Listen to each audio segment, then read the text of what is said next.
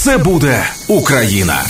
Happy ранок на Хіт FM. Укрпошта впевнено рухається до того, щоб вийти на ринок криптовалют, тому що в них тут заплановано ще одне міроприємство.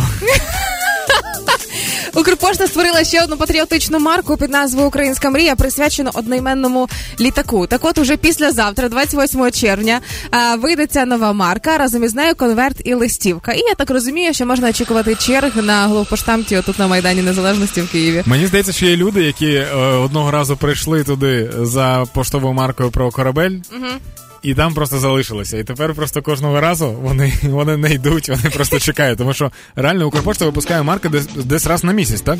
Ну вже трошечки навіть частіше, бо вони зрозуміли, як це працює, і вирішили підтримувати цей ажіотаж. Як русський корабль, все, русський корабль, діє. А спочатку все інше. спочатку був русський корабль, потім все, і... потім пес патрон. Так. Потім що було? Е, Потім обрали е, марку а, на голосування що... в дії. Да, коли там е, коли ти казала, що тобі потім, да, потім.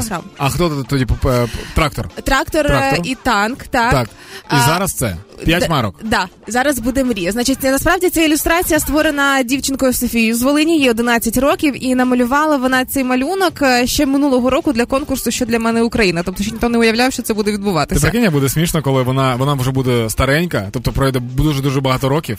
Е, і ця марка буде легендарною. Mm-hmm. І її онуки будуть знати цю марку, а вона буде казати, це я її намалювала. І онуки такі, о, бабка таблетки не випила. Але знову підтверджується той самий е, прикол, коли ми дожили до того моменту, що марки з Укрпошти починаємо один одному пересилати новою поштою. Да? Є в цьому якась іронія.